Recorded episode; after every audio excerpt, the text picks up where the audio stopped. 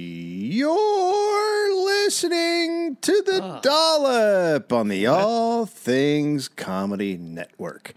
This is an American history podcast where each week I, owner of hoodies, man who reads books, lover of frogs, Dave Anthony reads a story from American history to a guy who's an acquaintance. No, um, we're friends, and my name is Gareth Reynolds, uh, who has no idea what the topic is going to be about. So I I've been uh, hitting puberty. That's why it started out a little. It sounded Don Knotty. Are you Accurate? criticizing Don Knotts? no, I One love of the Don Knotts, but I greatest- just didn't know I was. I didn't know I was working with Don Knotts right up top. You're listening to the dollop. Have you ever heard my Don Knotts story? No, but I was hoping you were going to say impression. When I was in college, me and my two uh, friends wrote a fake story for the paper, uh, the school paper, about how Don Knotts had died, and that was the day that comedy and laughter died in America, and we had never recovered. And someone found it and sent it to Don Knotts. Oh, And Don Knotts was like, apparently, like going blind and having all these health problems. And his nurse wrote back and was like, it like turned him around for like months. And he like came out of this like depressed slumber and like, like this whole, like she was like, thank you so much for writing this thing. you're like, we were going for the. I'm not sure what we were going for, but it wasn't to save Don Knott's life. Wow. I didn't even know we had to, but that's what we did. Oh, maybe I will try to get up again today. wow, Don. He's walking. That's crazy. I mean, he ended up dying, so it was uh, temporary. Nice. Way to stick the landing there, Dave. Good stuff. well, well done. We will be doing a live virtual show. That's right. We're coming to your town no matter where you live. Uh, that is a Moment House show. That'll be Thursday, July 14th, live from your home. Then, July 15th, I will be at Blue Note at Napa. That'll be two shows. I think it's a 6:30 and a 9. And then that Sunday night, the 17th, I will be at Cobb's Comedy Club in San Francisco filming a crowd work special. So it'll just be all crowd work. So come to that if you're in San Francisco. Cobb's Comedy Club. You can go to GarethReynolds.com for all that ticket information. And please wear a damn mask. At our shows, you have to wear a mask. At our shows, um, Yes, uh, my shows I believe you do that. too. But I also noticed that that you know peop, some people are like, hey, look, I didn't wear it. Uh, look at me sitting here, and there's not really much that changes. So I'm asking outside of the mandate, please just wear a mask. Uh, then, uh, like Dave said, we will be on tour in the fall. Uh, you can go to dolloppodcast.com for information. October 19th, Columbus, Ohio. October 20th, Pittsburgh. October 21st, Cleveland. October 27th, 7th, Grand Rapids. October 28th, Royal Oak. Thursday, November 3rd, Nashville. November 4th, Louisville. November 5th, St. Louis. November 6th, Indianapolis. November 8th, Kansas City. Oh, Dave Anthony saved my life. I almost teared up right there. Yeah. February let's 6th, 1756, year of our Lord Jesus Gis. What? Changing it up a little bit. Aaron Burr was born Whoa. in Newark, New Jersey, to his parents, Aaron Burr Sr. and Esther Whoa. Edwards Burr. And now, wait, are we? We are in the midst of this. Is going to be a, a series, correct? This is a this is a long one. Wow. There will be okay. parts So we're starting. Okay. because you can't tell the Aaron Burr story in one sitting. They call him the Seagal of the 1700s. Well, that you'll. Hmm. He was the second child and had an older sister, Sally. His father, Reverend Aaron Burr Sr., was the president of what is now Princeton University. This is before fancy. people were pitching names. They were never like That's sitting correct. around like, "What should we call it?" They were just like, "It'll be me." He was considered an exceptional preacher. Aaron's mother, Esther, was the daughter of Reverend Jonathan Edwards, maybe America's most famous fire and brimstone theologian. So he's from a religious, very religious family. Okay. Uh, Aaron's mom was a genius. She was funny. She was confident. She stuck up for herself and women. Aaron had two serious illnesses as a baby, and Esther thought he would die. She wrote, quote, I look on the child as one given to me from the dead. Wow. So that's nice. Good lord. That's It's really positive. just nice. It's just nice. What a gift. Uh, Aaron was a mischievous child, and his parents had to use strict punishment to keep him in line. Now, his father died from a fever in 1757. So when he's two. Um, when dying, he said to bury him as cheaply as possible and give the save money to the poor. That's a really so to me, that means just dig a hole and roll it in. not even. Toss me on the yard. Let the birds go at it. Right? Okay. Yeah, I like Yeah. that better. Let the birds have at it. I remember I like, there were a lot like, of birds I like the then. final. I like the uh, like waiting for the final words to be like really like prophetic about life, and it's just like bury me real cheaply. What? Save, save some money. Save, save, save, Save as much money. as save as much as you can. See if so you could sell my skin for lamps. Uh, so Esther's dad came uh, to take over at Princeton. Okay. and he got inoculated against smallpox when he got there and then died from complications of getting inoculated from smallpox I knew later. it. I told you. I told you, dude. You keep pushing your I told you you can't the fucking vaccine, man. Yeah. Wow. So I guess you'd rather have smallpox. Yeah, well, I mean, Aaron's mom uh, then um, came uh, Okay. because Esther died of smallpox that she got from her dad. Wait, which one? Sorry, which one Aaron's was mother, the mother? Aaron's mom just Aaron's mom just died. passed away too. So he has nobody. So then So he lost his, His mom and his dad and his grandpa and his dad in like and his grandpa. four months. Wow. In like four and months, He's he- like so his mom so comes. he doesn't know any. So his his grandma, his grandma mother. comes. right? Her mother comes. So and now she's, she's, like, taking "I'm, n- I'm not touching you. Stay in your box, right. So yeah, little so she devil comes, baby." Uh, and then she dies of dysentery really quick. What?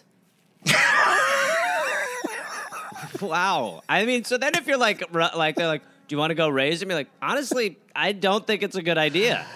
No, he's not someone you want to be around. I know he's The two, but killer. the kid's like he's a he's fucking cursed.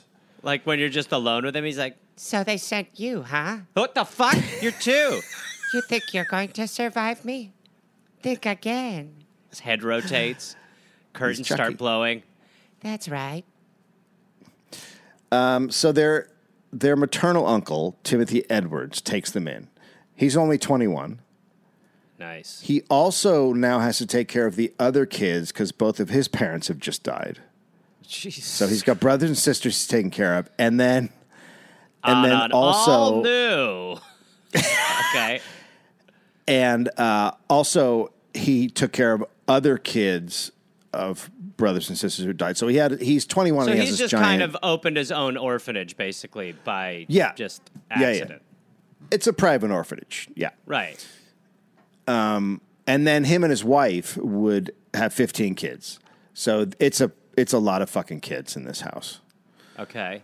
So Aaron is um, very smart, and he really likes to learn. Um, he ran away when he was four. He was gone for four days. Wow. wow. Who is able to? I just love a four-year-old out there for four goddamn days. What does Four- he do? four- four. I mean, four. it's incredible. How do you even know to run away at four? I don't even I- think that's called running away. He got lost. A four, No, he- and then when he came back and he was like seasoned. You know, you can make fire pretty easily if you try. He's just got like um, a like a satchel full of fish. Who wants trout? We eating tonight, gang. You're four. four. Well, I don't know. I'm divorced now. Let's just put it that way. You are four. It was a long, hard time. The road a ages a about man. it. The road ages a man. Uh, So at eight, he was. Uh, You ever seen the life drain from a grown man's eyes when you strangle him? I have. What? That was Monday you left. Yeah, it ain't easy. Let's get these trout skinned. So when he was eight, he was caught throwing uh, cherries at a rich lady wearing a silk dress. And Get he was out of here, beaten by his- Silky. he was beaten by his uncle for this, or as he called it, "quote licked like a sack." So this uncle kind of goes from being like, "I'll take them in," I'll like he's just beating the, them a little bit. He's he's crazy strict. He's super Right. strict. Um, but back then, I mean, that's basically what you did. I mean, you just you used Yeah. physical violence against your children, right? I mean, that was that's what I did. Yeah. Dave, this is recorded. Oh shit. Um, at ten, Aaron left his home in New Jersey and made his way to New York Harbor uh, to get a job as a cabin boy on a I ship. I just don't. I I, I, I know, I, I, and I know we've sort of covered this ground before, but how is that happening? How is like? I guess society No, just good forms your brain differently back then. So, like ten, you're like, well, look, I, I can't be sitting on my ass forever. I'm ten. I mean, you're- I don't have much left. I'm gonna go work on a ship at ten. ten.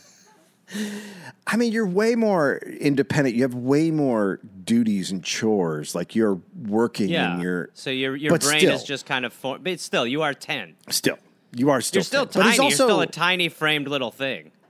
he's also way smarter than most people.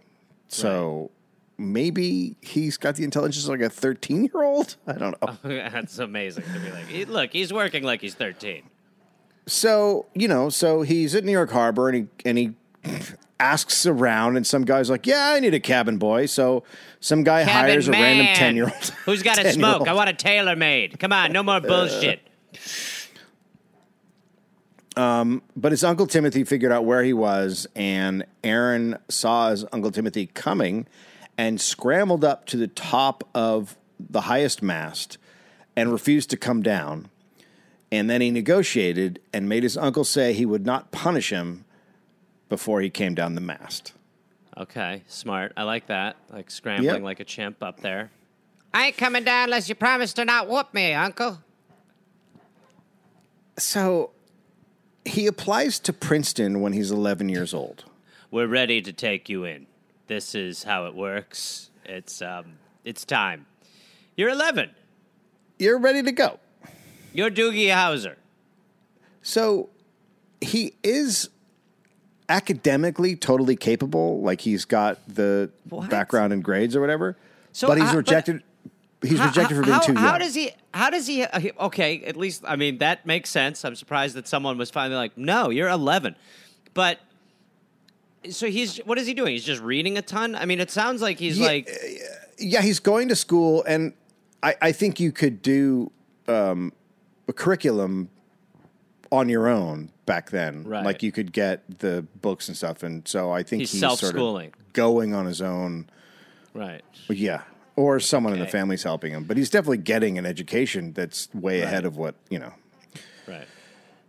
Okay, so he studies hard over the next two years and gets in to Princeton when he's 13.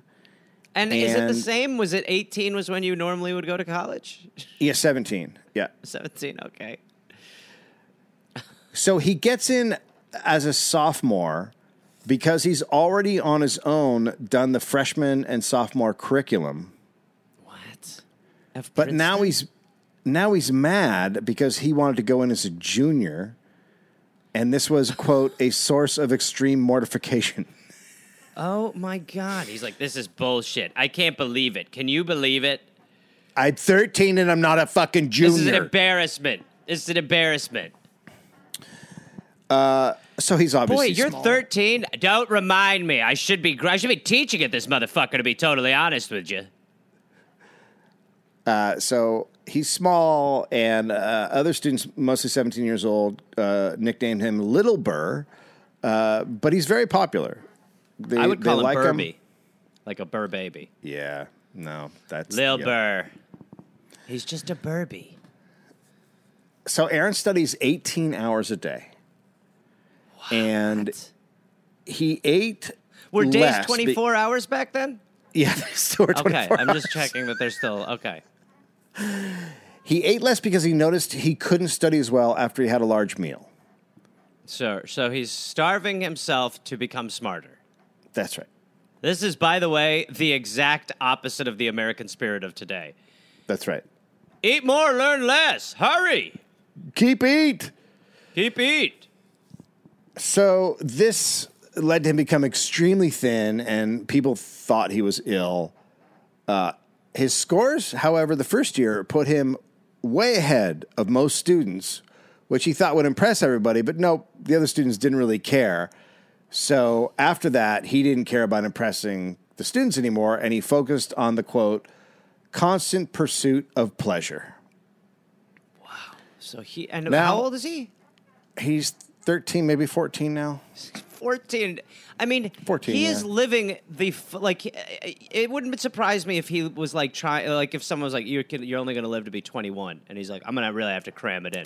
Cuz he's like 14 he's like look, I've gone to college, I've experienced that scholastic lifestyle. It's not what I want. I've graduated, I've taught, I've seen it all. I lived on my own as a 4-year-old for a little while. It's time to focus on the pleasures. You're 14 years old. I know. It's flying by. So, yeah, he's very good looking and he becomes known as a charmer of women. But he's 14. So he's a he's a ladies' So man at 14 and 15. He's he's not a girls' man. He's a la- like women. Women.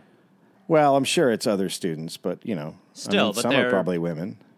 Right. Like 18, mean- 19, 20.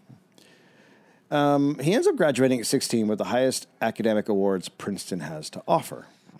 This is crazy. He then uh, goes to study theology to become a preacher, as is the family business. But Sure. he doesn't want to do that, he decides, and he switches to studying law. And he studies under his brother in law, Tapping Reeve. Mm-hmm. Mm-hmm. Nothing. Not for me. I mean, you're looking for. you, why are you flagging the name as strange? No, I don't know. I think it's okay. totally normal. Yeah. No. I just. It sounds to me like a. Like so his name is Tapping Reeve. Reed. Yeah. Like yeah. Like it sounds yeah. like you're fucking Reed. Yeah. Yeah. But I mean, okay. Yeah. So his name's Tapping. Reed. Let's just keep Yeah. going. Whatever. Tapping tutored Sally when he All was. right, now I can't. Now I can't. Now that you're saying it like that. Now that it is like, so tapping was tutoring. tapping, tapping was tutoring. Tapping was tutoring Sally when she was nine and then later married her. Fuck off. Why? Hello, uh, wh- what are you tutoring my daughter in? Uh, creepy. I'm It's showing called her all grooming, of the. not tutoring. I'm not. Gro- I'm not tutoring. It's called grooming. Uh, basically, so I'm taking her fragile little mind and normalizing what would be considered a crime.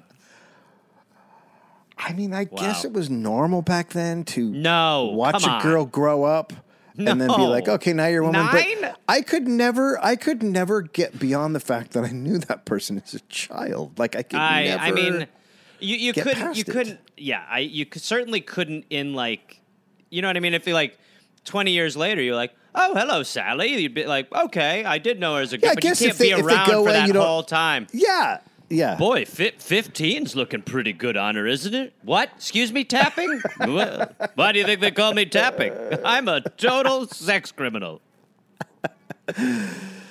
So the American Revolution breaks out, and Aaron joins the Continental Army. Now, when he gets to the army camp in Cambridge, he is incredibly disappointed because the men are terribly disciplined. They're squabbling amongst themselves all the time. So, Benedict Arnold is planning an expedition to Canada, and he signs up to go with Benedict Arnold. Burr does. Okay, nice. Now, Aaron is uh, very small and he's uh, delicate. He's a little little fella. What, he's and 17? Yeah, he's probably around yeah seventeen now. Okay. Um, his family and friends all think that going on this campaign is going to kill him because it's a tough, tough journey up to Canada. Um, so they all start writing him letters. Quote, My dear friend, you must not go. I cannot bear the thought of it. Tis little less melancholy than following you to your grave. Another quote, I know you will die. It is impossible Whoop, for you to endure I the like that. fatigue. I like that. They're good cop, bad copping him. I like that. Look, you're a dead man. As far as I'm concerned, Aaron, you've already died. What are you, stupid? His You uncle listen to is me, so you dumb shit. you go fucking ahead. dying idiot. You idiot. his uncle is so uh, uh, concerned that he sends a messenger to the camp to order Aaron to come home. And Aaron's like, "No, I'm not That's doing quite a task you're asking for a messenger. Huh? I know. You have to go home. No. um, he really meant it though. Yeah, well, I'm not doing it. Um, uh, he, pl- please come. Hurry. Come So on. fucking. So after he says no and is, is very emphatic about it, then I'll the be right messenger, back. the messenger has a he second. Said, he said no. Go back and tell him yes. Oh, no, the, the messenger has a second thing. Like they're like, okay, if he says no, He's- now do this. Okay, he said to open this if you said no. That's correct. He gives him a parcel to open. Here. This is... okay. quote, some gold and a much more affectionate letter from his uncle imploring him to come home and saying how worried he was about him. And Aaron is touched and tears up, uh, but he says he's still going on the march. Well, he said if you turn down the gold to give you this. Yeah, it's so wonderful, but I'm still going. Well, then he said to give you a dance. So here I go from the top. Oh. Well, Oh, it's lovely. Your uncle's getting old, and he thought that he could bribe you with some gold, but instead he said, Maybe it's time for you to reconsider in your head. Come home, come home. It's the place where you want to be. Come back, come back. Live with your uncle where you can see. Come on, everybody, do it. Do it, come on home, come on home, would you, baby Aaron? Oh, we want to tell you it sounds absurd. We're really missing you, Aaron Burr. Okay, so I will come home if I can kill you. Well, he said that that might happen. There's a fifth package. I think we missed the fourth. Here, it's a mallet. He said to bash me. So the march is a 350 mile march through freezing Maine, and it left a lot of dead soldiers. Okay. They had to eat lizards and dogs and shoe leather. what? A third, a third survived. A third of them. I mean, like eating shoe leather has got to be um, diff- like jerky's hard. yeah, jerky's shoe hard, leather's but like, shoe leather's uh, harder. By the way, I had uh, Beyond Beef made a jerky, and I got a bag of it, and I was eating it, and I was like, "It's really close to jerky," but I guarantee you, like, people were like telling them, like, "This is too good. This needs to be drier and chew." And they were like, "But this is a better version." They're like, "Exactly. We're not going for that. This needs to be shittier, drier, and harder to chew. We're making bad jerky, gang." Okay. All right, so we're they're doing eating ads shoe leather now, and I lizards. guess. So a third live. They had By to the way, scavenge. that's how we should. That's how we should start doing ads. We should just be like, yeah, we're not doing them anymore, and then just like during the show, just be like, God, he would have just gotten such a better night's sleep if he was on like a comfortable mattress, one of those ones that like fits to your body, where you open it from one of those. Oh, Helix? bo- you know what I mean? Uh, I think that's what. It, yeah, whatever. Helix. Yeah, Helix mattress or whatever. But okay, so there he is. He's on the mission. Go ahead, and he should have been sleeping on a Helix. But go ahead. Um, so they have to scavenge their clothes. At one point, Aaron was wearing a Talk about needing Hello Fresh. Aaron is wearing a short fringed shirt, a weird belt, and a large hat with a curled up foxtail and a feather on top. Well, you So don't need to tell me the hat's weird if he's got a foxtail and a feather. Aaron, how's your outfit coming? But he was Call singled out for the forest. Okay. He was he was singled out for praise by Arnold, um, but Aaron was repulsed by Arnold. He hated Arnold. He said he was cruel and quote utterly unprincipled and has no self respect or love for his country to guide him. But I hear that and I wonder because what we know about Yeah. Benedict, if that wasn't one of those You think maybe he with. was sort of right, like people were sort like that was sort of what he was um, inferring from the rumors of the time, basically. Yeah, I mean, 'cause- Like he so was to say his love to say his Yeah, love for his country didn't guide right. him is very Right. weird. And again, this is a seventeen-year-old yeah. So um, wearing a they get to- fox wearing a foxtail. Yeah, that's right. So they get to Quebec, and Aaron uh, uh, he's assigned to take a message to General Montgomery, who is the other general that's there waiting. And um, so he goes behind British lines disguised as a Catholic priest, stopping and going from house to house and saying he's a traveling priest. Hello. Hello.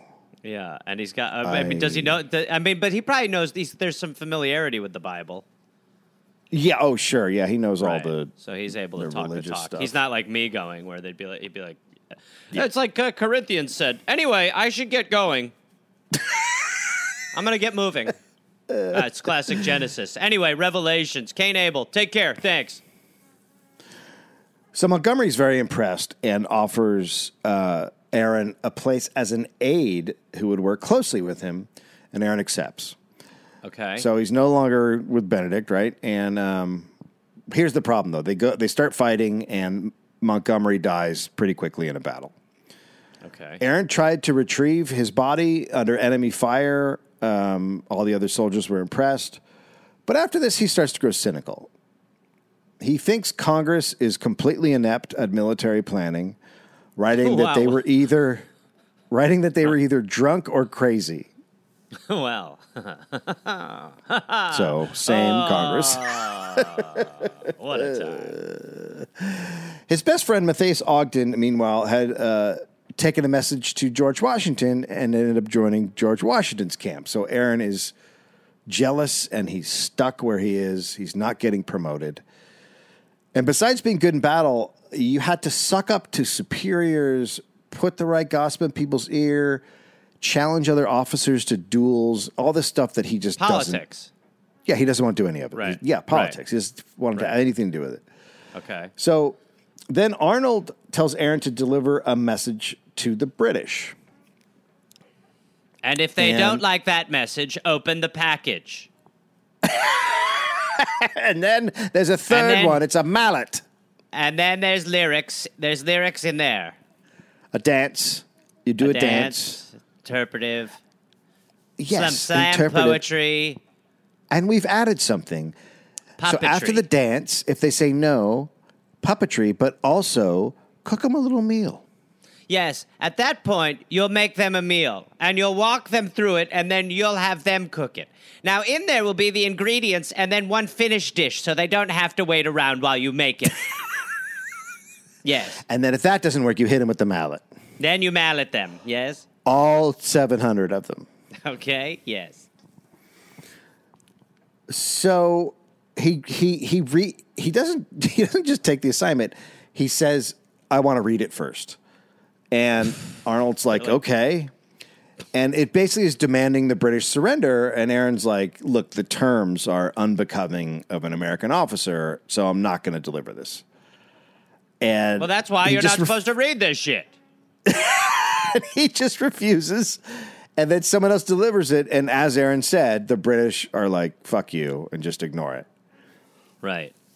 So I mean, it's probably finding- you've, it's got to be hard, difficult to have the right combination to, um, you know, like get people to surrender. Yeah, I'm sure. Yeah, Will you yeah, surrender? Check yes or no. I'm sure it's, yeah. But I mean, they're slandering them in that. Okay. Okay. So Aaron is just done with the whole situation, Benedict Arnold, and he decides to look for a different military posting. And I guess he puts it out there or something because in May of 1776, he's invited to join uh, and be one of Washington's close aides. Okay. But he gets there and it's all pettiness and backstabbing, and he hates it. It's maybe worse than what was happening at Benedict's uh, group. Okay. He thinks George Washington is honest, but also super dull. Also, He- doesn't talk a lot, and when he does, he screams because of the pain of his mouth. And the, the teeth fall out. Will you? Will you? Uh, will you come? Will you come? Will you, will you, I just, I wish they, but they, I wish that they made a thing that was better than porridge. Like, I, something with nutrients. Ow, some, ow, fuck. Uh, something with nutrients that was that you could eat. That was s- simpler to less, less chewing. Not that porridge has a lot of chewing, but it would just be nice if there was something that was. Just, I don't know, like I, it's like water, but like food, because chewing Here's, is becomes uh, such a such a nightmare. here's To, Here's a steak. uh, no, no, take that away right away. That, that, that will not work for me at all. That, that, I mean, let let uh, let maybe you chew it and you can like like a mother bird to a baby bird. You can. Oh, oh, I'm sorry. Here's chew it, put it in my mouth. here's some beef jerky. Get, out! Get, get, that out of here! It's just basically shoe leather. It's If peop there it's might be people listening who don't know what's happening. George Washington didn't have teeth. He had I'm- fake my, teeth. my, and he was in I'm- pain um, every, everything is pain. My whole mouth is just total pain. Well, because people are like the great general, the great president, and in reality, he was probably just sitting there. It, just, it, it hurts. It just everything hurts. Whatever. It, it just, every chewing hurts. So, uh, Aaron transfers to be an aide de camp to General Israel Putnam. Now, the war isn't going well in New York, names. Mostly because Washington is very hesitant to act and he's not a good decision maker. And um, Washington orders a retreat. So, Aaron, because he knows the area, finds a safe route for thousands of soldiers to retreat. And as he's going, they pass a colonel in his group, and he's like, You got to retreat. And the colonel's like, I haven't gotten orders to, so I'm not going to retreat. Uh-huh. So Aaron rides away and then turns around and comes right back and says, Yeah, now you have orders to retreat. And the guy, guy oh, leaves. That was really quick. All right, come on, everybody, we're out of here. Wow. wow. That's just like. yeah. That guy's. Yeah, that guy's. Like, oh, sorry. Okay, great. That was fa- fast. Was he hiding in that tree? I saw. I could still see you the whole time. Um, so Aaron is promoted to lieutenant colonel. Other officers noted he was bold and a quick decision maker. He lives through the winter at Valley Forge, which is an absolute nightmare. There's terrible weather, diseases, there's very little food. Soldiers get drunk. They threaten to kill their commanders. Uh, they're randomly just shooting their guns. They're smuggling. They're refusing to drill. So it's a shit show. Aaron is a very strict leader. He pardoned some guys for acting out. Others, he's like, yeah, you're whatever. I get it. You're too drunk. And then he fights in the Battle of Monmouth in 1778. His horse gets shot out from under him. Um, he gets he gets severe heat stroke, uh, and so he's got. It takes him a while to recover Wow. from the heat. It's like really bad. okay. So then afterwards, he's he's sent to West Point to oversee disciplinary measures, which he absolutely loathes. And there he got nicknamed Colonel Burr's son because he looked so young. Yeah, I was gonna say, like, if you're at West Point, you're like, you're my age, asshole. Yeah, but he's supposed to oversee them, but he's like barely older than them. Yeah.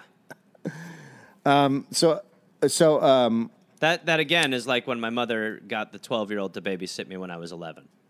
Okay. yeah, that's right. Yeah. So every general that he had now fought under who could have helped him rise up is either dead or out of the army. And he's sick of the pettiness between all the officers. And so Petty officers. Okay. he's he's also disgusted because officers are ordering soldiers to steal food from civilians. Um, he's making his men return anything they steal because they're also just plundering. Right. So um, he he's just he's just over the military. He spends a lot of time wooing women. Nice. Matthew Davis wrote, quote, It is surprising how any individual could have become so eminent. He devoted so much time to the other sex as was devoted by Colonel Burr for more than a half a century of his life. They seem to absorb his whole thoughts. So he's just obsessed with ladies. right. He's also very good looking. Um, All he's slender, Dave, relax. has You've, you've pointed that out. Yeah. very You hittable. You, You, know got a I mean? burner. I would t- be tapping that. Yeah. I'd be tapping that like I was his tutor. He's slender, he's got dark hair, and then he has hazel eyes, which were described as, quote, piercing orbs, sparkling, blazing, Wow. penetrating, and fascinating. I can eye fuck you. I've got penetration. Do you like that? One paper wrote an article about him and had an entire paragraph just about his eyes. Now let's move on to the eyes. The eyes have it. He also was very charismatic. He had a very infectious laugh, so he's the, he's the package. So he's fuckable. Majorly He's fuckable. very fuckable, and he's super known for charming women. Um, right. But he made it very, very clear that he valued consent. Quote, never had an amour in my life in which I was not met halfway. I would be the last man on earth to make such advances were they not welcome.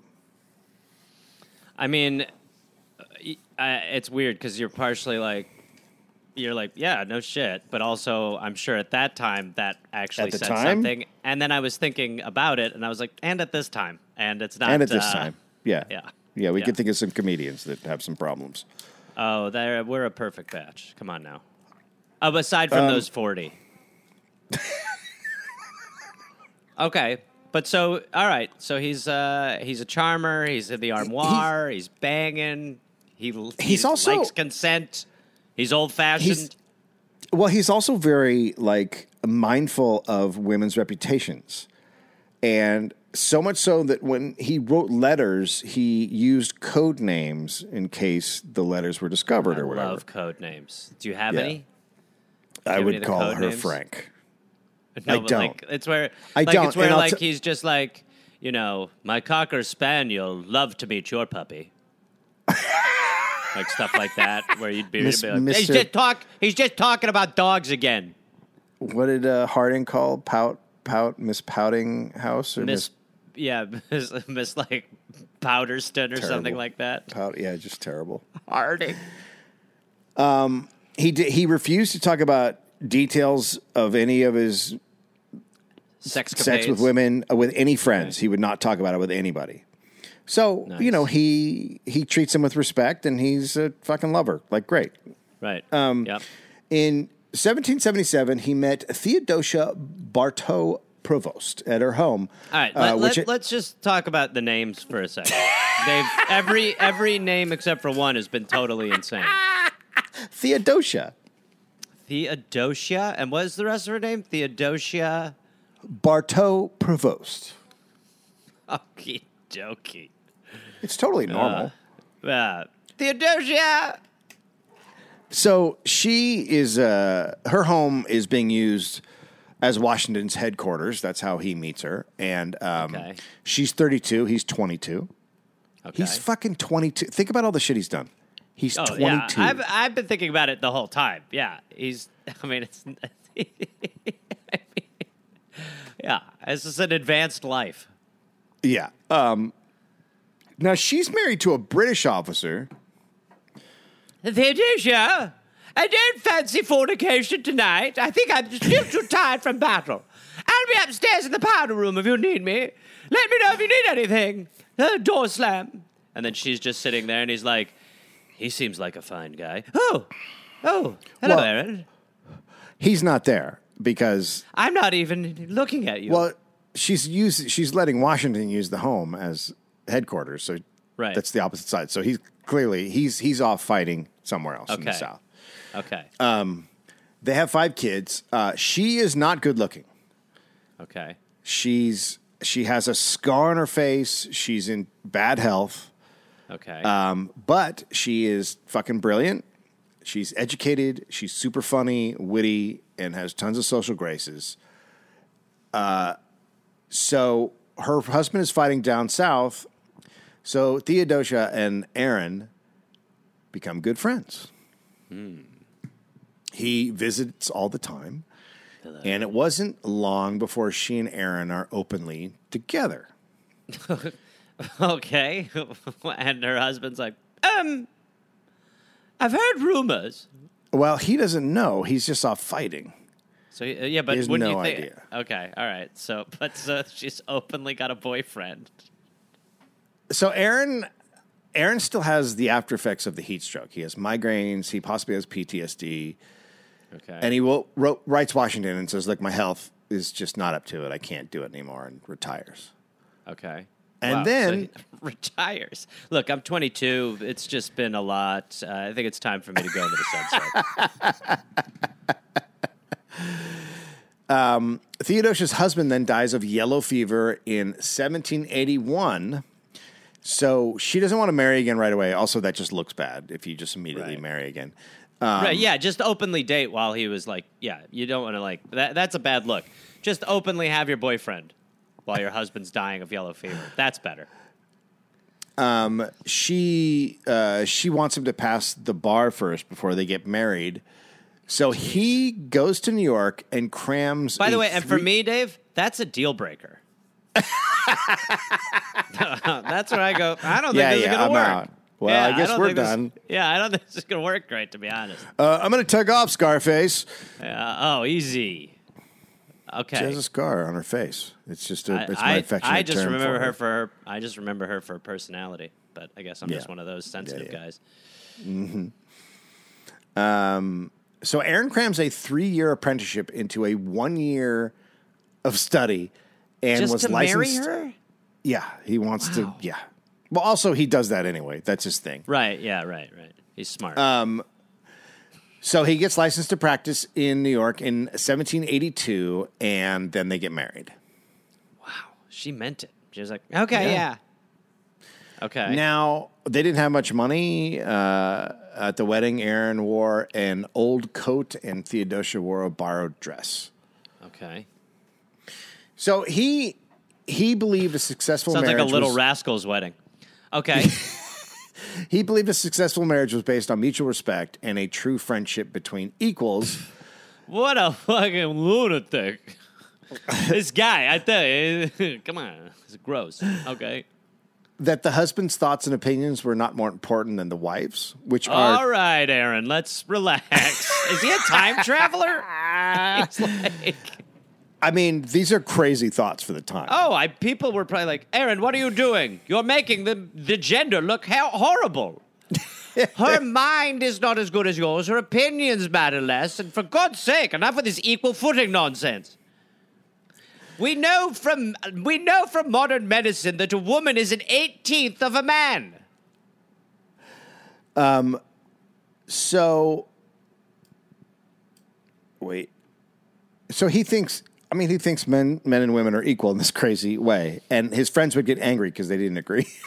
Stop saying that. If you keep saying it, it might become true. he thought women should be able to hold political office and vote. well, all right, pal. What is happening? What are you talking about? Uh, so he also took being a stepfather super seriously. He raised the kids as his own. They had their own daughter uh, named Theodosia. Don't. I mean, at least it's that. It's still. What should we name it? Me. Let's move on. Done. Well, it's a girl. It'll take my. It'll take my name. It's a girl. Good. Aaron okay. called her Theo. Sure. Uh, they had another daughter, Sally, who died at three. Nice. Now, Pleasure. his beliefs obviously impact his daughter's education. He is very upset at the way girls are educated because it just prepared them to be attractive to men, good wives, and good at parties. Plus, like that was. I don't know if she's very smart. I mean, at this rate, she'll be graduating college at 16. It doesn't seem like it's going to be great. Okay, so he, yeah, so he, uh, th- it really is He's like- amazing how progressive thinking it. Yeah, oh, totally. He's crazy. He's like he's a feminist. I mean, Right. this yeah, is a right. feminist. Before they knew what that was, they were just like, Yeah. he's like a man but womany. Um, he said the way they educated girls today, there was no point, and you may as well just die, as such a petty existence is meaningless. Wow. Well, that is the idea, Aaron, but a lot of us aren't saying that out loud. but good on you, boy. You really under. But way to bottom line it. He and Theodosia were big fans of uh, radical feminist Mary Wallens, Wollstonecraft. He wrote to his wife that he she's a she's a big writer at the time, big feminist writer. Um, Okay. He wrote to his wife that he wanted to continue Wollstonecraft's work by convincing, quote, the world that neither sex seems to believe that women have souls. Still trying. Wild. Yeah, I mean, he re- like, like Theodosia's probably like, "All right, Aaron. I mean, relax a little bit, okay? I'm a woman, and f- this is getting you're laying it on pretty Yeah. thick. Look, Look, if I'm you're trying to fuck, you. I'm down. Yeah, let's do this. Um, his wife totally agreed. So Theo gets a very rigorous education, reading and writing by three. Jeez, my. So these are smart fucking people. These are smart people. My God, I, I'm feeling personally shamed. Three. She studied mathematics, literature, geography, Latin, Greek, French, and Italian. She practiced writing six hours a day. She's brilliant. She's a prodigy. She's reading books like The Decline and Fall of the Roman Empire at Stop. eight. At eight. Father, these Romans. My gosh. At eight. Can you believe the corruption? At she eight. she At eight, she would I grow was up- like, uh, uh, just- Fudgerama's pretty good, but I like Beverly's earlier work. she would grow up to be the most highly educated woman in the United States. wow. so they Theo and Aaron adore each other. They they love each other. Like it's just this amazing relationship. His stepchildren also love him. Um, and then his law practice takes off. There's there's very few lawyers in New York City at the time because Tory loyalists after the war who had made up most of the lawyers in New York City are now forbidden from passing the bar and being a lawyer. Wow. So there's just just huge opening for lawyers. Right. Men like Aaron and Alexander Hamilton make a name for themselves. Like Alexander Hamilton. Okay. Yeah, yeah, like the guy from the uh, completely Accurate. fictional story of. Pardon? Uh, look, we know they sang like that at that time, at least. yes. Oh, yes. Um, so they made their money in civil suits from new laws like the Trespass Act, which let patriots sue the Tories for occupying and damaging their homes during the war. Oh, Now, that must have been Aaron- That, that must have been really, Oh, really so good. enjoyable. To So good. for you know. Yeah. And then I probably shouldn't have knocked all those dishes off, so I'm also sorry for that. What was that? I said I'm also sorry for doing that too. So really bad. Sorry. and my windows probably shouldn't have smashed those, and I'm sorry for doing that as well. So probably got it was just it was just a time, you know. It's sort of like the Capitol riot when people are just like, "Well, look, it's just like we were all just you know one thing led to another, and then you know I'm pooping in a drawer. Uh, It's just like we were all having a really good day. You know what I mean? So, um, so Aaron thinks sharing the wealth between the rich Tories and poorer patriots is a good way to make a more equal society. While Hamilton thinks Tories, Hamilton thinks Tories should keep all their money and power. wow. So different Lord. viewpoints. There's let's Uh-huh. make everything good and equal, and the other one is just go fuck yourself. Right. Yeah. Hamilton agreed with Tories, and he represents them. Aaron sees the this lawsuits as disaster relief and allowing patriots to rebuild. And he, as a lawyer, he tries to be as concise as possible and speaks to the jury with them instead of at them. And he's super persuasive, and it said he never loses a trial. Okay. And as he I mean, starts to take more, eyes. The, the, those The- eyes oh. alone. Your Honor, we find Hamilton guilty of being totally effable. Hamilton. Uh, Burr. Sorry, just so taken with those piercing baby hazels. As, um, as he takes uh, on more cases, he, he his political beliefs start to become known. And in 1784, Aaron is begrudgingly put on a ballot and wins an election Hi. for New York General Assembly. He's like, I don't want to. I mean, he's walking around like Bill Murray at the end of Groundhog Day. I don't, no, don't put my name on a ballot, but you're for sure to win, Aaron. I mean, oh, you won in a landslide. He grew to like it though. He came around and uh, he, like I said, he thought women should have the right to vote, and he introduces legislation to make that happen. Wow, people are like, uh, pardon? Uh, what? No, what's happening? yeah. He spoke for the rights of free black people and called for freeing all slaves in New York immediately. Th- I mean, this this is this guy is quite ahead of his day. Yeah. Even Wow. even abolitionists, even abolitionists at the time don't want it immediately. They want it over time or parsed out. Slowly. And he's just like, "No, it's just the right thing to do. Do it." Well, I don't know if he's heard how Washington works, but you need to really do these things slowly.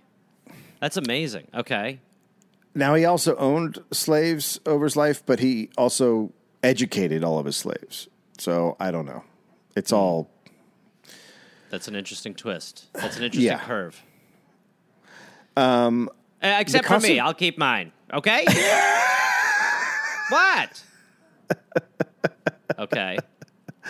The, Constitu- uh, the Constitutional Convention is called in 1787, and New York's political factions were the Federalist Party, who want a strong central government, and anti Federalists, who thought a We just hate them. That's our whole thing. Screw you guys. We're not into you. They think a powerful central government is going to hurt the middle class and strip Americans of liberties. Ha. Now, Hamilton is a Federalist, and he's at the convention, and he simply doesn't believe in democracy, and he called it an American disease. Democracy. The guy the play is about, Alexander Hamilton, just so we're aware, called democracy a disease. Alexander Hamilton. Okay. Uh, his recommended his recommendation. Hamilton, Talking about Hamilton's democracy? recommendation. Oh, please. I consider that thing pretty much a disease. Alexander Hamilton. Okay, I'll stop. his recommendation to the convention was to have a president for life and make that president not subject to any laws. Yes, yes. Much like what we just left. That sound good, everyone? a lifetime appointment for uh, someone we never get to vote on. Well, that's what happened with the Supreme Court, right? Oh, Dave, come on. There, but that's different because they're doing the work that the people. I'm sorry, I'm going to throw up in this bucket for a second. Oh, hey there, everybody! It's Gareth. You know from this uh, this podcast. Uh, listen, I've got some stand up shows. I'm inviting the Garmy, the Gareth Army, to join me for. I will be in Fort Collins, Colorado, August 18th and August 19th. I will be in Minneapolis, Minnesota, August 24th through August 26th at Acme. I will be going to the UK in September. Please join me.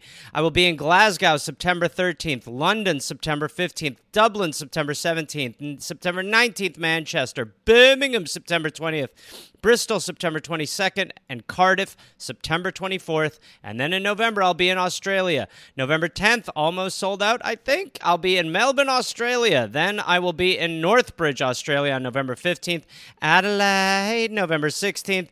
Canberra, November 17th, Brisbane, November 18th, and then I will be in uh, Sydney on November 24th. Go to GarethReynolds.com for tickets. Garmy, let's get at it after it. Let's see you there. Hey there, people listening to the Dollop. Uh, this is Gareth. Yes, this same guy. I listen. I have a new podcast called "We're Here to Help" that I'm doing with my friend Jake Johnson. It's basically a call and advice show where we don't say that we're professionals because we aren't, but we try to help people with problems that are important to them.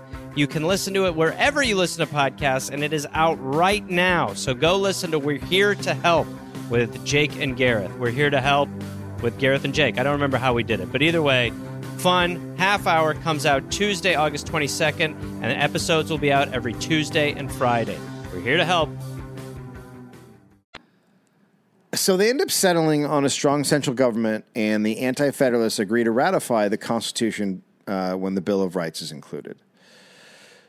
Now, Aaron opposes ratification because it's a strong central government thing. But once 10 states agree and are on board, he goes, okay, now New York should ratify. So the Federalists won, right? Uh huh. Um, but, but it ends up leaving politics in New York more partisan and two political families basically are fighting. The Federalist Schuylers, who have Hamilton on their side, and the anti Federalist Clintons. And they have the governorship. George Clinton is the governor. Well, man, I wish he was. Come on. Give me, give me. Oh, yes. Unfortunately, the governor will not be leaving the mansion again today, for he took acid with his coffee and believes the ground is water. He'll be sending out Senator Bootsy Collins in a mere moment. Uh, Okay, the so- uh, governor has said it's time to bring out the funk. Yeah, and uh, he will be landing out here, exiting a spaceship in a couple of minutes to give a speech backwards. Okay, Is that the chocolate? Is that the chocolate spaceship? that would be the one. okay, So Federalist Schuyler's anti-Federalist Clintons. George Clinton's the governor of New York. So Aaron is aligned with a moderate anti-federalist group, Okay, and Hamilton is trying to be sneaky, and he nominates a moderate. Now he's a federalist, mm-hmm. but he's trying to work the angles. He he oh, doesn't think no. a federalist can win, so he nominates a moderate anti-federalist to run against Clinton. okay. Wait, wait. But Hamilton is a Federalist, Yes, but he knows the Right. federalists can't win. Right? Okay, So okay. he thinks this will make Clinton look super radical. Got you. Okay, right. It's not not too uh, of an escape from what the Democrats sort of do nowadays in a way where it's like Sure. it's similar the politicking in that regard. Okay, all right. So and and Aaron supports that guy because he's like, well, that he believes great. everything I believe. Right. Um, Hamilton has a reputation for using insults, slights, and vicious letters to attack anyone who stood in his way, and he runs a smear campaign against Clinton. His attacks are classist, um, which is brand new to New York politics. you mean he's makes- attacking Clinton's class or the class? Okay, gotcha. Okay. Clinton's. He he makes fun of his modest beginnings. He insults his wife. He doesn't He- know what it's like to not be rich his whole life. He came from nothing. What the he, fuck? gave- he would relate to the people he was representing. He said Clinton thought a constitutional convention was unnecessary and that he had, quote, a greater attachment to his own power than to the public good, which describes himself, Hamilton. right. Okay. This is from a guy who hates democracy. Right. So uh, Clinton wins, and um, he offers Aaron the state attorney, attorney general position. And he writes, Aaron writes, a report on criminal justice reform. Wow. He is against petty criminals getting stricter punishments than major criminals and important people. Quote, an unprejudiced mind will not readily admit the justice of sentencing to death him who forges an order for a pair of boots when he who steals a thousand pounds is sentenced to be whipped. Hmm. Legislators then called Aaron too unprejudiced. Wow. I, I just wish it would be nice to get back to the term. Like, to fight battles on that level where you were like, wait, what did you say? He's not prejudiced enough. A lot of people today don't understand how good prejudices are. The more, the better. it's important to go into situations uh, having an opinion about something you don't know. That's how we decide improperly, which is the job of government. This fool is open minded to the plight of others that he doesn't directly understand. It's so crazy. Yeah. It's just so crazy. Yeah. So um, after a little bit, Clinton decides to push Aaron to be a senator. Okay. And he ends up getting elected to the Senate in 1791 by beating Philip Schuyler. Now, Hamilton Who? is in with the Furious. Schuylers. right. So much so that that's his father in law. Oh, wow. And Hamilton is probably totally shocked that this has happened as they had just worked together on the moderates campaign. One paper said Aaron, quote, stood clear of party attachment. He didn't think political disputes should become should come between friends. So he just thinks, well, I won this thing, but I'm I'm fine with Hamilton, like we always have been. We work together on some stuff and Right. Hamilton, however, believes in party loyalty, and Aaron's win decreases the political power of Hamilton and his family. Okay. And he would spend the rest of his life after this win attacking Aaron politically and personally. He said Aaron was, quote, for or against nothing, but as it suits his interest or ambition. Now, think about all the things that Aaron has been for so far. It's true. He's kind of just been a guy who's going after his own career and self. So I think the point is pretty good, obviously. I mean, again, you're, he's basically he's doing what they do, which is just say the things that you are and say it's the other mm-hmm. person, so that you know. He he frames Aaron as an unprincipled opportunist, supporting whichever the way the political wind was blowing, which is You mean the guy who didn't want to run for office? and the guy who it. wanted to free black people immediately Yeah, and right. wants to give women the vote and and has no party loyal. I mean, I guess like, yeah, it's okay. Um, he's incredibly principled. So, as a senator, Aaron supported growing the frontier military, introducing an act to aid widows, orphans, and invalids, and worked to get vets their pensions. He hates I the can't whole believe social. I can't, I can't believe they still were not giving veterans pensions all the way back then. oh, that's a huge thing after the uh, the Revolutionary War is how fucked Really? over the vets were. Yeah. Oh yeah. I can't believe that that has always been a th- it's amazing that it's a, it's amazing that this country is able to have the talking point of support the troops forever when that is not what the government has It's ever the done. opposite. Yeah. Ever. Yes. Ever. Like support them going to fight and die and then that's where it ends. That's it. Then we're done. Uh, it's the same thing with children. Yeah, I was just going to say it's sort of the pro-life version, right? Where it's like Get the baby here. Now what? Uh, you're fucked. Fuck it.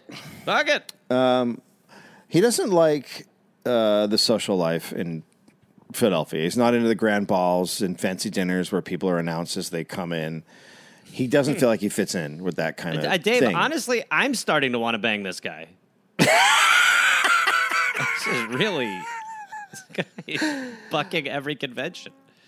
Um, he likes instead he likes small to get togethers. Everyone's if, casually if you dressed. Went to, if you went to a ball back then, like, would everybody get introduced?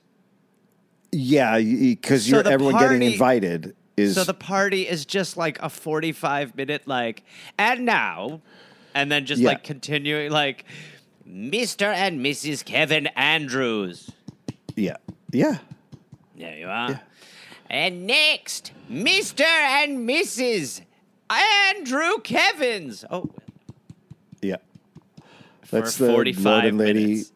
Lord and Lady douchebag. The Lord and Lady Douchebag. What are you working on, my old friend? sketch. Yeah. Douchebag, what are you working on? Um, So he just likes small get-togethers, casual dress, meaningful discussions. He also just he hates being away from his wife and family. He wants to be around the kids and his wife. He loves their letters. He scolds them if the letters are too short or too vague.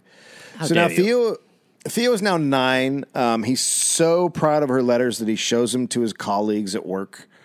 Wow. Um, but he's also critical of her misspellings and calls her messy handwriting hieroglyphics. Wow. Okay. But he make he makes sure to tell her he's proud of her. Um, now his wife is becoming more and more ill. She um, she hasn't gotten better since the birth, and she has stomach cancer. Oh wow. Sometimes she's unable to sit up. On May eighteenth, seventeen ninety four, she dies. But even though she was sick, it was still unexpected, and Aaron has now lost his best friend. Um, so he's obviously in bad shape. He um, he's now uh, he so the party that's formed that is the Democratic Republicans is which he now is. Okay. The Federalists want to boot this guy that is elected as a Democratic Republican named Senator Albert Gallatin because he'd only been a citizen for eight years, and you're supposed to be a citizen for nine years to be a senator.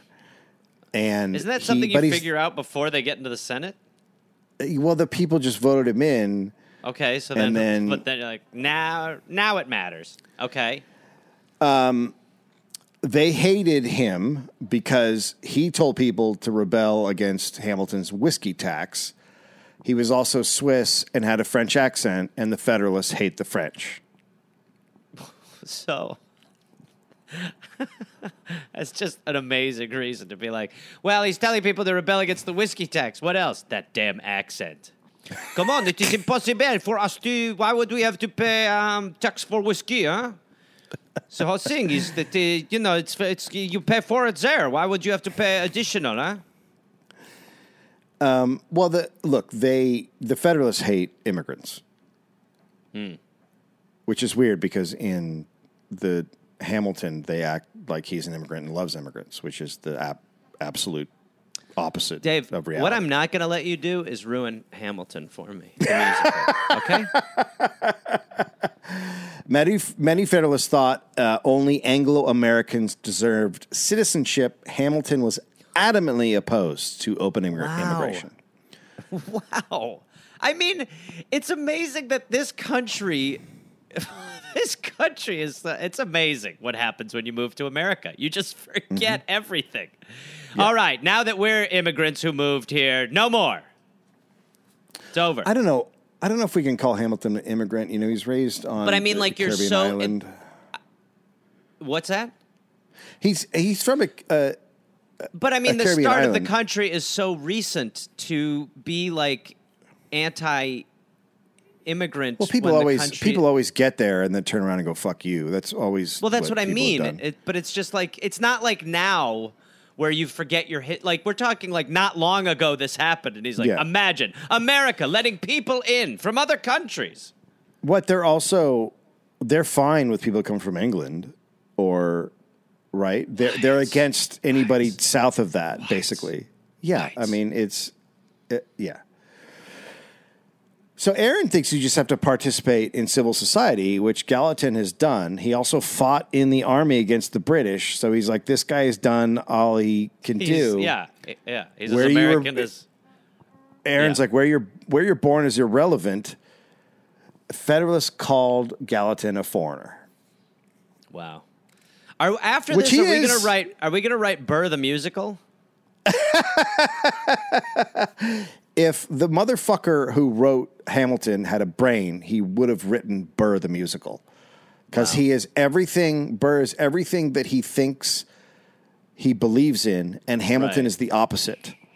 Hamilton in 1946, in No, a- a, congressional, a congressional rep- 1946, in a congressional report about Nazism, they said that Hamilton had Nazi beliefs in 1946. Hamilton is a fucking fascist motherfucker.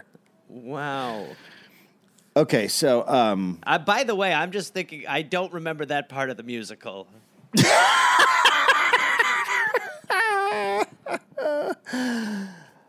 Federalists end up voting out Gallatin down a party line, and um, yeah, so that's who they are. Anti-immigrant, just- booting a guy out of Congress. Right. Now, Aaron opposed um, something called the Jay Treaty, which was written by Hamilton to keep peace between the U.S. and Britain. And Democratic Republicans worried it would hurt their ties to France, and um, it's still ratified 20 to 10.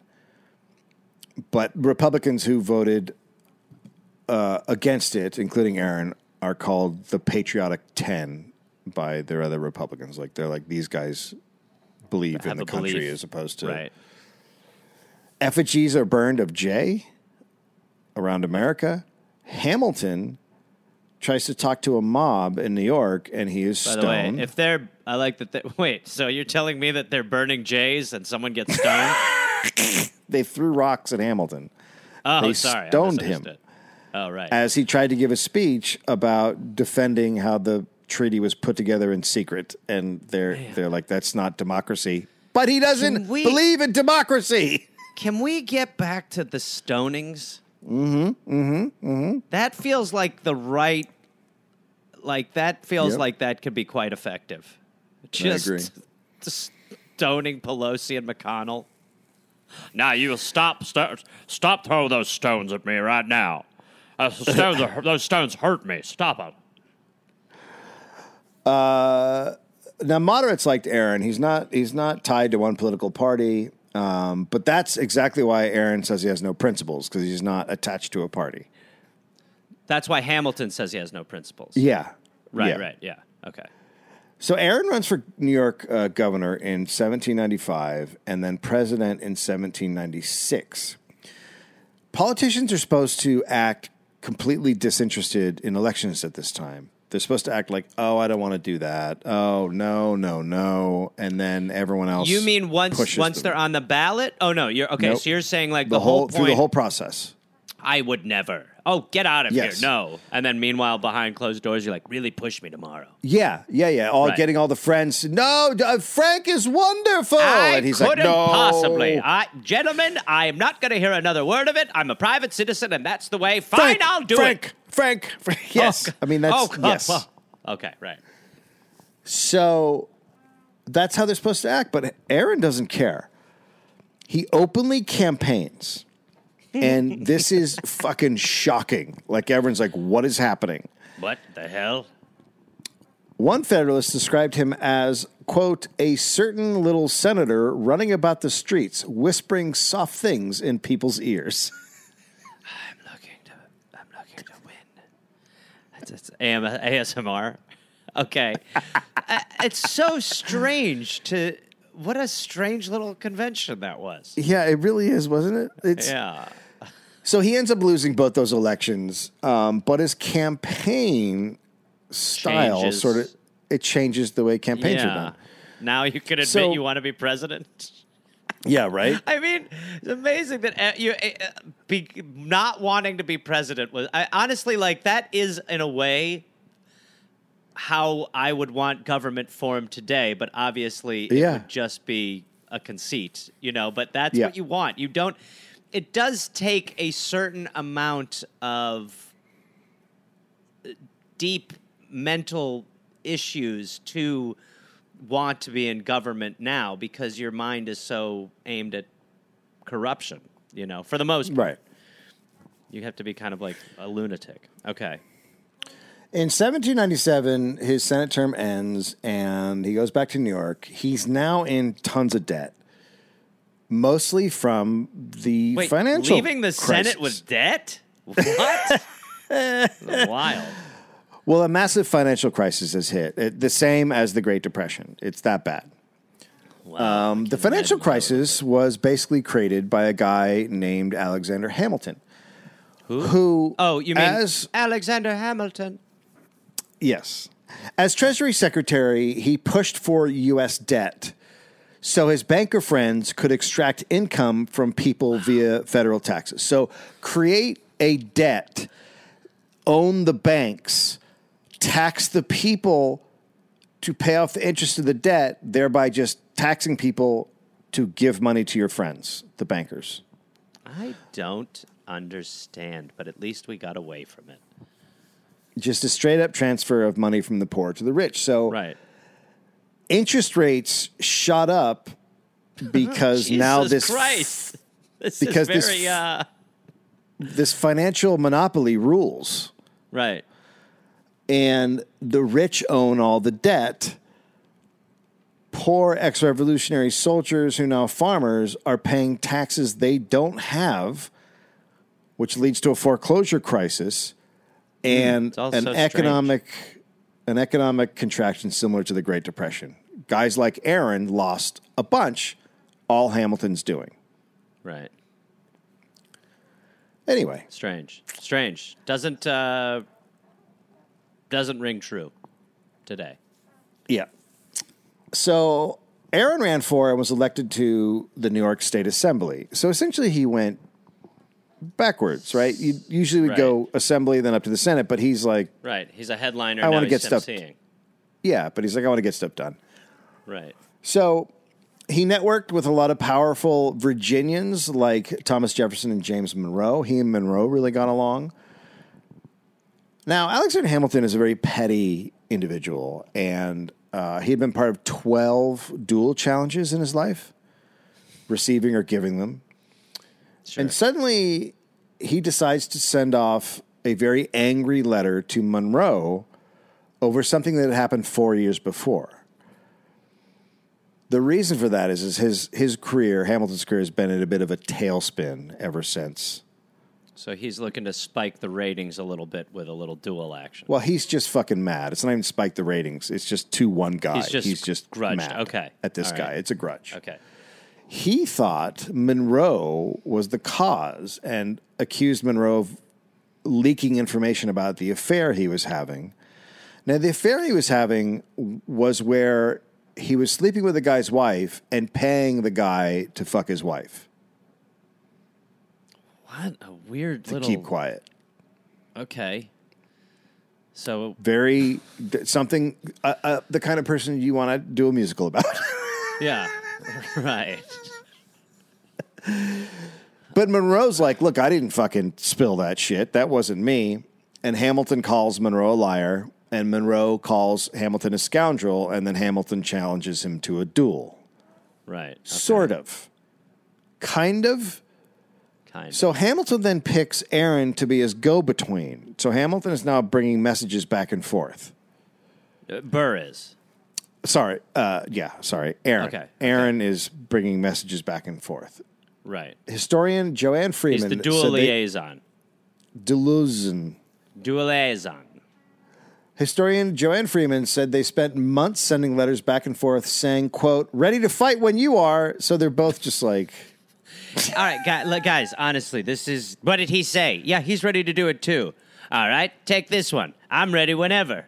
Well, do you want to schedule it? No, no, no. Just send that one. you tell Here you him I'm ready There's- to go when he wants to go. All right, here. He says he's ready to go. He does, huh? You let him know I'm ready and I'm willing to do it. Okay. He says he's uh, ready and he's willing to do it.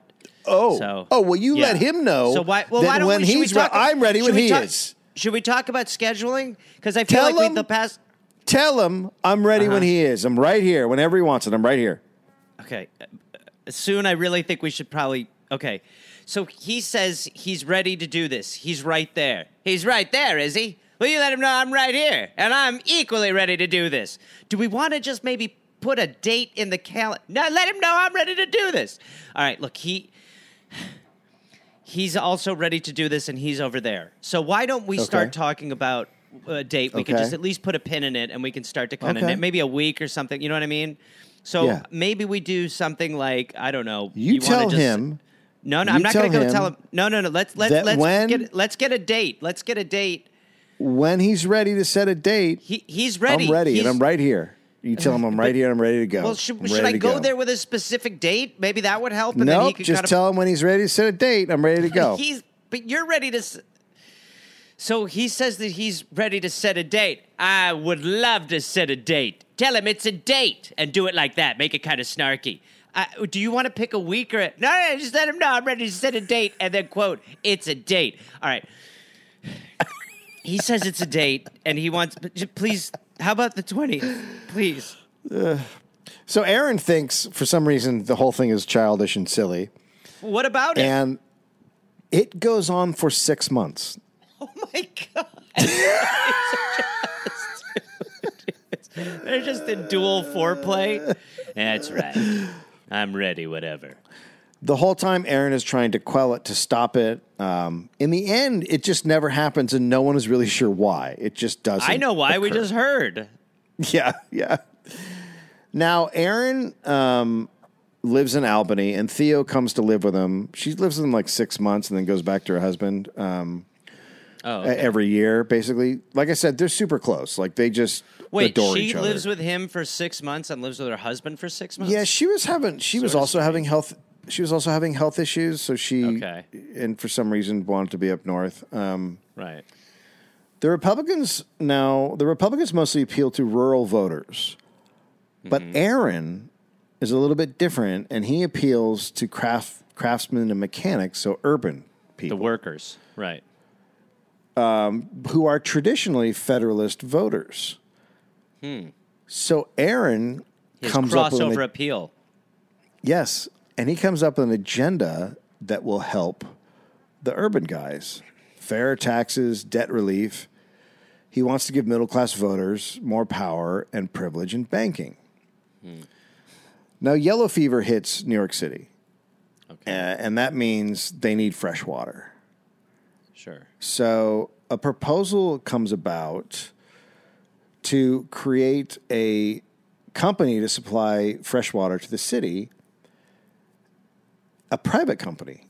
And it's put forth by Aaron's brother in law, Okay. Tapping, who's a doctor now. Oh, tapping. I believe Tapping is a doctor, yeah. I don't think he has any other brother in Tapping? laws. I don't like that. Okay. Unless it could be his wife's, whatever. So Would we call it a brother-in-law? Okay, go ahead. Now, Aaron's name is not involved in the report that the brother in law puts forward. He just does it as a separate citizen. Uh, but he's behind it. Aaron's behind it. Burr is behind it. Yeah. Okay. But his name appears nowhere in this recommendation for a. But this would be a good company. thing. Yeah. Okay. He because he wants to use the company to break the Federalists' monopoly on New York banks to help the middle class. So the Federalists are in complete control of all the banking, hundred percent, and they use it to exclude the people they don't like. Right. So you can't get a loan if you're not on board with their bullshit. Wow. I'm not going to go into details, but the depth of Aaron's plans and organization to make this happen are fucking incredible, and the foresight. So he Yeah, because I'm not like I, I'm like you'll you'll see it, it comes from a water right. I just said water company, right? Uh huh. Yeah, and he's, like trying like, to figure out a we'll way." Use this water company, and then we'll break up the banks. How's that? Yes. So he convinces the Federalists and Hamilton that the city doesn't have enough money for the water project, so they do need a private company. The Manhattan Company is what it's called, will take control of the water and build out the water infrastructure. Aaron puts Hamilton's brother in law on the board of the company, which helps get Hamilton into it. Uh-huh. And Hamilton ends up pushing for the company, the private company. Uh-huh. And the Federalists slowly get on board. And after they agree, and right before it goes to be voted on, Aaron inserts a clause that allows the Manhattan Company to use surplus capital for other purposes. So it's a water company, but money they make can now be used, for used other for things. Right. So he's so potentially he's creating like a water Trojan horse for social programs. Not even social programs, just a bank. Okay. As long as the company provides water to the city, the Manhattan Company cannot be shut down by the government. And then the Manhattan Company used the surplus to make a bank. So he has created an alternative to the Federalist banks by coming up with a way to give fresh water. And since that water company makes money, he turns that into a bank. So now you have, he's making like a credit union essentially. He's making a bank for tradesmen and people who can't get fucking loans from bank. the assholes. Right, right. Yeah. So, so And- now, And, and um, Hamilton's like, wait, wait a Yes. second. I pushed for this. and essentially um, he he knew what he was doing and if he if this hadn't if he didn't need a bank he probably would have just had the city government pay for it like he Right. he, he, he But he- privatized it so that they could break the federalist That's Monopoly. Crazy. That's amazing. and to this day it's i think i believe it's still the same thing as long as the company is producing As- water it's Well, it's, that rule so is still in place So its days are numbered. You're telling me. Yes. Um, so Aaron set the public shares at a very low price so the middle class could invest and poor people could borrow from the bank. But Aaron heard about it. Um, wait. Oh. Um, wait, what? This got all fucked up. Sorry. The Federalists were um, pissed, Yeah, I bet. fucking pissed.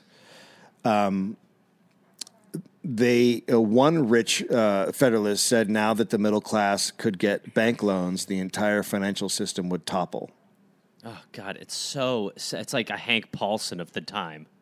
I mean, Now the whole system's never- going to fall apart. It's like no, your system's going to fall apart. Now there might Yeah. be some equality. One uh, one Federalist is so angry that he sent a duel challenge letter, looking like it was from Aaron, to a prominent banker. He was hoping to set up a duel between Aaron and another like a- guy. Like a dual parent trap, basically. It's like a fucking. It's like a 1700s swatting. Like, Yeah. Right. Right. but Aaron, Aaron somehow heard about it and sent a letter at the same time saying he had nothing to do with it. that son of a bitch done wants to that- duel. Wait, give me that. Oh, don't. Oh, never mind. Okay, fine. If he hadn't If he done that, hadn't then done that, that- guy would be like, "Let's go." Yeah, it- yeah. So the water company created a very successful bank for the general public. Hamilton is furious. But the water company also cut corners when building pipes and problems like backups and low water pressure were common. Water wasn't always the cleanest. Worst of mm-hmm. all, it eventually became Chase Bank. Oh God Almighty. Uh, oh no, no, no. Uh, That's the end of part one it. of Aaron Damn Burr. it. I don't love that end part a lot. Uh, research is done by Brittany Brown. Um, sources: Fallen Founder, The Life of Aaron Burr by Nancy Isenberg. Um, the Private Journal of Aaron Burr. Memoirs of Aaron Burr. Uh, Hamilton. Burr, Hamilton, and Jefferson: A Study in Character by Roger Kennedy. Founding Brothers: The Revolutionary Generation by Joseph Ellis.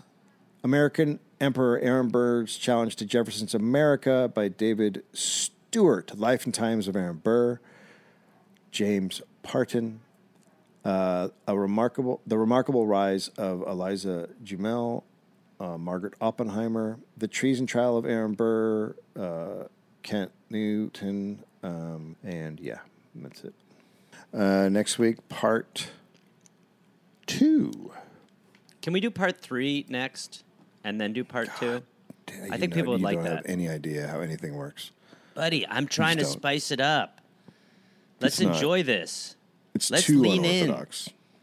Let it's three unorthodox. How's that? It's sad. yeah, man, that was awesome what I just did. We're hot. We're so hot right now. Mm. Yeah. Love you.